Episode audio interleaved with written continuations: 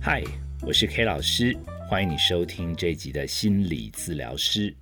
自从我们在节目中提出慢熟世代这个概念之后，有越来越多的家长跟老师也慢慢意识到，他们身边的小朋友如果有符合两个指标，第一个，他们出生的时候身边就有很多三 C 产品，当然包含智慧型手机；第二个指标，他们全家把兄弟姐妹凑起来，还没有办法上演《三国演义》，因为没有办法。从小练习尔虞我诈的斗争，长大之后似乎也比较容易以自己为中心，看不太懂别人的脸色。只要符合这两个指标，出产的小朋友好像真的成熟的比较慢。最麻烦的是，这批大人似乎还没有完全意识到，他们的人生将被这群慢熟世代的小孩。带入一趟充满奇幻磨难的人生旅程，所以每次我在不同的场合分享到类似的主题时，这些家长跟老师都有些着急，就不停追问 K 老师说：“那要怎么办？”其实 K 老师也还在努力制作节目，到底要怎么办？K 老师心里也不完全有答案，所以 K 老师常常反问。这些大人说：“目前我也只想到顺流陪伴这个概念，里面包含了三个步骤。至于后续的研究，K 老师每天也还在认真田野调查、奋力作战当中。有兴趣的话，要不要一起加入 K 老师研究这个慢熟世代？我们姑且称他们是外星人或变种人都可以。”居然有个家长开玩笑说。那不然我们干脆把这个计划叫做“阿根廷夺冠计划”，可能是因为那一阵子刚好都在风靡世足吧。我们居然就在网络上成立了一个这样的群组。至于今天顺着这样的话题要跟你探讨的是，以倾听陪伴无声呐喊青少年第五集“少年维特烦恼多”，这要追溯到 K 老师自己在青春期的时候。也是一个容易烦恼的小朋友，我不知道那成熟还是不成熟，但是只要遇到挫折，K 老师还蛮常摇头叹气。大概到最后，老爸也看不下去了，就冒出一句说：“你别学人家什么少年维特的烦恼，整天在那边多愁善感。”我那时候也不知道谁是少年维特，后来翻了翻书。感觉他是一个蛮多愁善感的人，好像反而因为他的感伤，他的情感不快乐，造就了这本传世经典。所以今天 K 老师想以青少年的视角来切入。要是你也是属于跟 K 老师类似，容易为了人际关系、交朋友而苦恼，甚至你有偷偷喜欢某个对象。而感到非常苦闷，最终甚至觉得自己在朋友当中、人际关系当中一无是处，觉得自己很糟糕的话，不妨听听看，希望可以对我们年轻的小朋友，虽然你有一点慢熟，但是可以得到一点帮助跟力量。这个主题 K 老师是怎么发想的呢？其实也是一场演讲。K 老师正在跟家长讲述慢熟世代这个观念，讲着讲着，有一个应该是国中生吧，因为全场都是家长，只有一个国中生，可能是被他爸爸半哄半骗拐来会场吧，他有一点点坐不住，他觉得 K 老师好像在对这个时代的小朋友诸多评论，所以他突然举手说。每天都被爸爸妈妈安排学这个做那个，每天有一堆事情都忙不完，哪里有时间沉淀？要成熟也需要时间呐！哇，全场突然安静，我的眼睛也为之一亮。我说你是全场少数很配合爸妈来听演讲的小朋友，看来你有蛮多痛苦想说。对呀，他居然接口道：“我最大的快乐就只剩下把他们交代的事情忙完，然后可以划划手机。连这样的权利，他们也常常要监控，常常要管我，还在我的笔电装了监控软体。我到底要怎样才能快乐一点呢？真的，现在做小孩很辛苦，你们大人到底知不知道？”我忍不住笑了，我看他爸爸在旁边也笑了，我就说：“你要不要答应 K 老师？你如果提出一两个现在年轻人常见的问题，那 K 老师跟你打个包票，K 老师一定帮你跟你爸妈商量如何增加你自己可以自由使用手机的时间。”我想提出一个利诱。让他可以愿意分享年轻人日常生活的秘密，毕竟要进行阿根廷夺冠计划，研究变种人，研究外星人，本来就要他们亲自现身说法。这个小孩也妙，他大概听到了可以增加手机使用时间的诱因，于是他决定豁出去。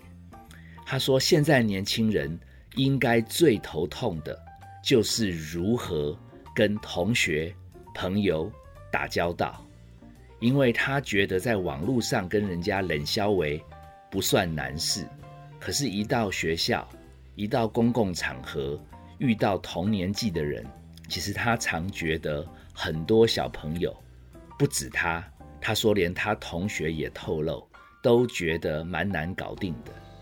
这个时候。他爸爸还接在旁边爆料说：“还有啦，提早就想去谈恋爱的，他们也很苦恼。”全场大人都笑出来，只有那个小孩子回头说：“哪有啦？既然问题都搜集到，K 老师也没忘记要帮他争取手机时间，就跟他爸妈说：‘我们先来探讨一下年轻人交朋友的问题。’”啊，如果我们分享的不错，你觉得也有道理，回去就让他多享有一点点自由吧。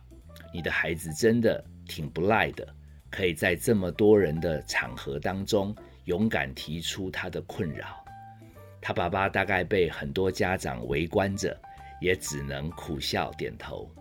我说啊，其实关于小朋友的人际问题，其实 K 老师自己。也当过小朋友，当然知道这是小朋友长大过程中一个蛮大的困扰。我告诉你吧，根据我国小、国中、高中那些人际交往经验，我把我的同学分成三组。第一组叫笨笨组，他们从国小到国中，很妙的是，他们跟同学想要建立朋友关系。甚至对女同学有好感，想要去表白的时候，他们都会不知道怎么做，所以他们会扯东扯西找话题跟朋友聊天，聊不开来，他们就觉得自己口才差，算了。跟异性更无厘头，什么打人家一下，拉人家一下马尾，然后最好叫同学来吼他说：“你干嘛啦？”如果还能让同学跑出来追他。追打他，诶，他好像就成功了，引起对方的注意。可是我在旁边这样看，这个笨笨组的同学，最后只有得到注意，也未必真的让对方知道。我好想跟你们一起做朋友哦，我好喜欢你哦，我们可以聊天吗？似乎要好好的讲这样的话，对他们来讲会害羞，会有障碍。另外一组比较讨人厌。他们长得通常比较有型，比较有气质，比较帅，比较可爱。他们会得老师的欢心，他们交起朋友来毫不费力。他们坐在他们座位上，旁边总是有一堆同学围绕着。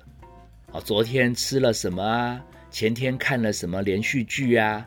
大家围绕着他，似乎只要跟他的话题可以连得上，也就等同于可以在班上得到人气。他们常常也是老师最重用的学生。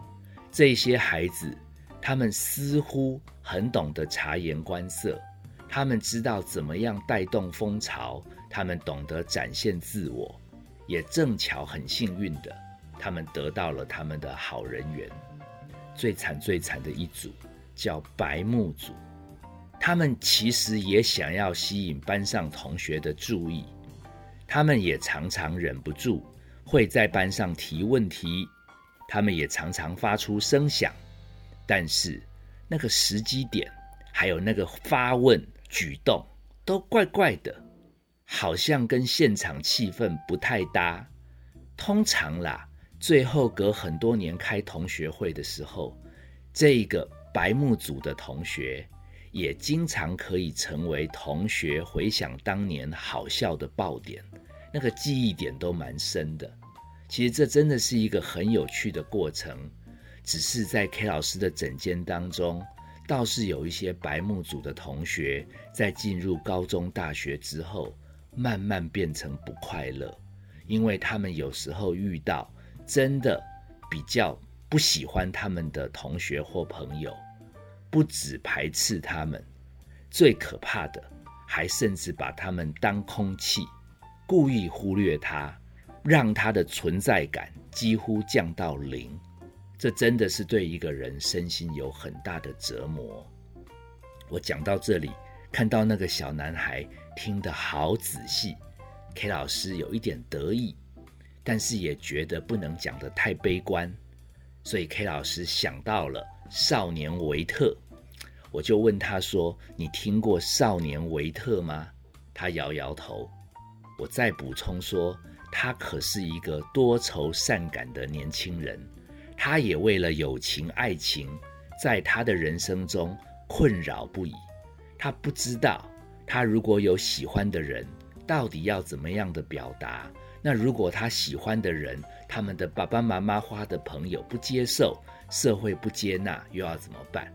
我看讲多了，这个小男孩有听没有懂，我就说：那我告诉你，K 老师在现实生活中也有认识一个真正的少年维特，不过他多愁善感只有一点点，他更多的时候是勇敢的把他的感觉说出来。我这个维特同学，他跟 K 老师是念同一所高中，他的英文名字刚好也叫 Victor。他跟 K 老师是高中的朋友，我们的聊天很像哥们，什么话都可以聊。我们都会多愁善感，但是我们会把它当作半开玩笑来交流。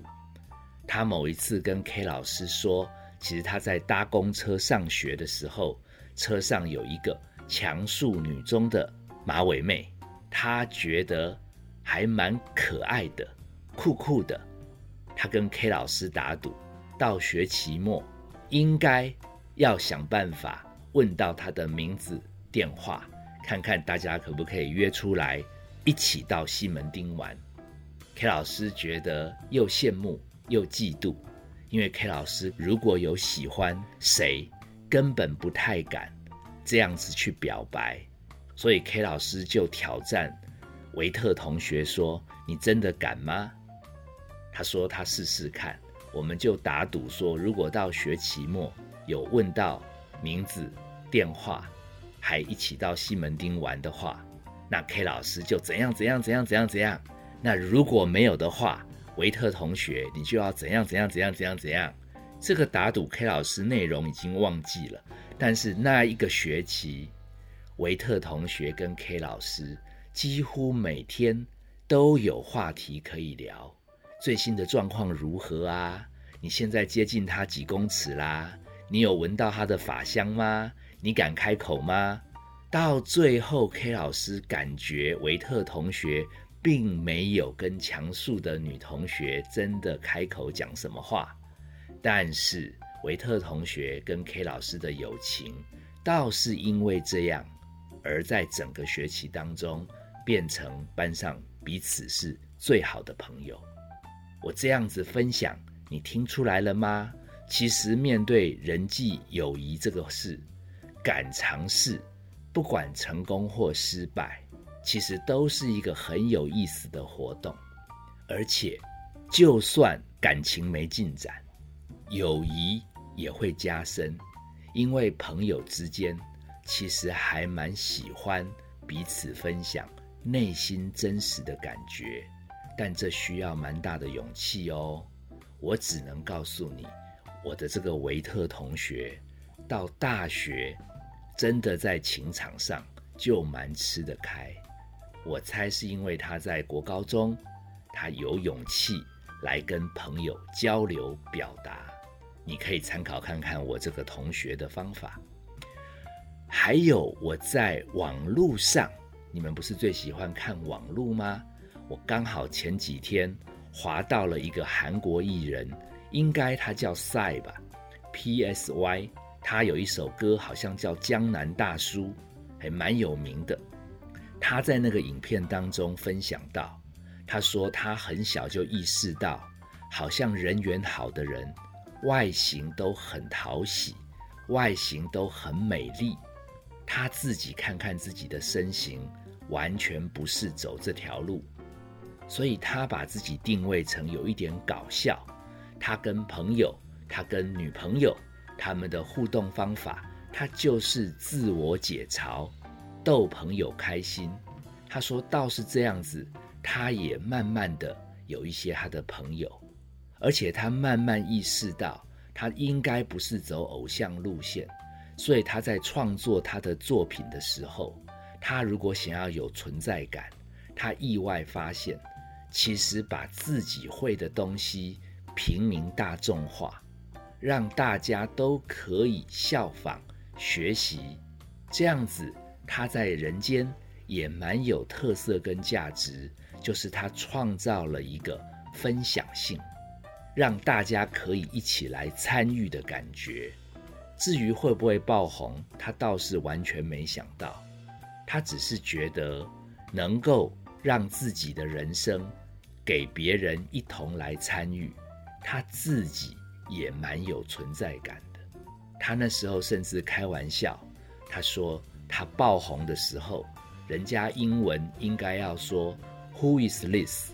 可是因为他可能太耍宝、太离谱、太逗趣了，所以对方还没有把他叫 “Who is this？” 而是用 “What is this？” 好，意思是这什么玩意儿？好，可是他没有以这个为丢脸。反而觉得他引起了大家对他的关注，而且他提供了更多人可以一起分享他的跳舞节奏、音乐旋律。他觉得他寂寞的心因为跟大众有连结，他觉得自己是一个很有贡献的人。所以，怎么样从这样的交流当中，你也可以想一想，你有什么本事是可以让你的朋友。你的家人感觉到跟你一起有参与感，我觉得这也会改善你的人际关系哦。这个小男孩听了点点头，我也蛮开心的。其实很多时候，现在的小朋友会对自己人际关系比较没有自信，我觉得啦，其实是源自于他自己从小看自己的家人。在人际相处上也有一些冲突，婆婆跟媳妇，爸爸跟妈妈，还有什么表哥堂姐，这些的人际冲突会让一些小朋友在长大过程中觉得人跟人相处真的很麻烦，甚至很恐怖，不小心还会有伤害，所以他们其实不是不渴望人际关系。只是因为怕麻烦、会恐怖、怕伤害，所以有的时候就把自己有一点封闭起来，甚至觉得自己没有自信。第二个，真的是因为手机平台、多媒体平台，让现在的小朋友容易进入一种社会比较的状态，偏偏他们接触到不同族群比较的机会又不多，他可能就在家里面。他可能就在班级中，他并没有多接触不同的团体，所以一旦他的团体中优秀的朋友多，优秀的家庭多，有些父母，有些孩子，就会觉得自己上不了台面，没办法吸引到众人的目光。他压根不知道的是，在心理学有一个社会比较论，他告诉我们。其实我们一个人的自我价值，当事人常常是不清楚、不确定的，因为我们并没有花很多时间、很认真的研究自己。我们哈觉得自己到底好不好、有没有用，这种感觉常常是来自于他自己跟周围年纪相仿的人的比较。他感觉如果周围的人很优秀。那自己应该就是差劲的，或者周围的人有一点困难，那他自己应该是幸福的。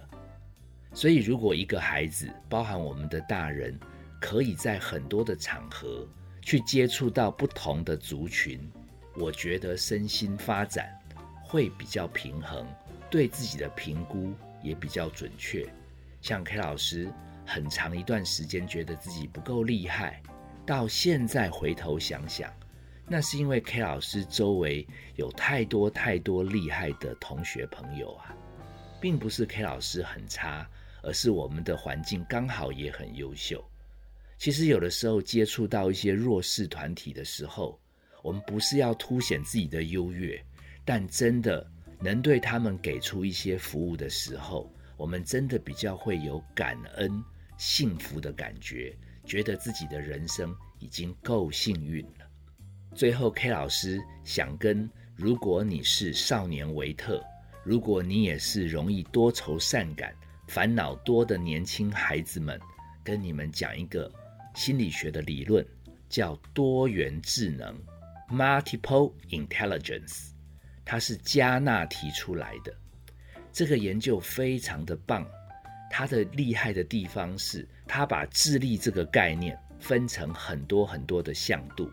他认为，天生我材必有特色，所以他希望每一个家长能够去评估自己小孩，每一个老师去看待自己学生的时候，能从多角度去理解。大家可以上网 Google，它叫多元智慧、多元智能。我在看了这样的一个报告之后，我真的认为，你想要改善你的人际关系，你想要提升自信心，真的不是把你有问题的地方，把你一百个弱点弄成没有问题、没有弱点。Gardner 认为，其实把你的特色、强项完全的进化、进化再进化。让它变成有一点点卓越的时候，其实你的人际关系、你的自信心不请自来，根本不需要你特别的去跟别人要好像讨人家欢喜，什么每天照着镜子要跟自己讲我很棒，我很棒，盲目的理解不如认真的了解自己。我好几次在很多学校。探讨到升学主义的时候，我已经跟很多家长、老师呼吁：真的在现在这个时代，地球的人口这么多，有好多人都想在课业成绩冒出头，都想要在学习上能够引领风骚。他们每天都在补国英数理化，当然这样子的学习精神很好。其实台湾早期的。人口的竞争力也是靠这样子的用心逼迫，把我们的孩子素质整体拉高。但是时代变了，因为太多人都开窍了，知道要努力才会有人生。我每次都会举对岸大陆有好多的小朋友从内地被送到沿海，你知道沿海这一个长条，从辽东半岛。一直到广东省海南岛，挤了多少的大陆小孩吗？他们也被送去重点栽培、精英规划、国英数理化，琴书画全部学，而且他们环境因为比我们辛苦一点点，当然现在可能差不了多少。他们越苦环境的小孩，吃苦耐劳的程度强，国英数理化素质变高的几率，就比我们这边刚好物质环境比较温暖的小孩竞争力要强一点点。所以，如果我们还在走，把弱点补强，什么科目最弱，就一直去强化那个科目，我觉得不如把它最强的科目变更强。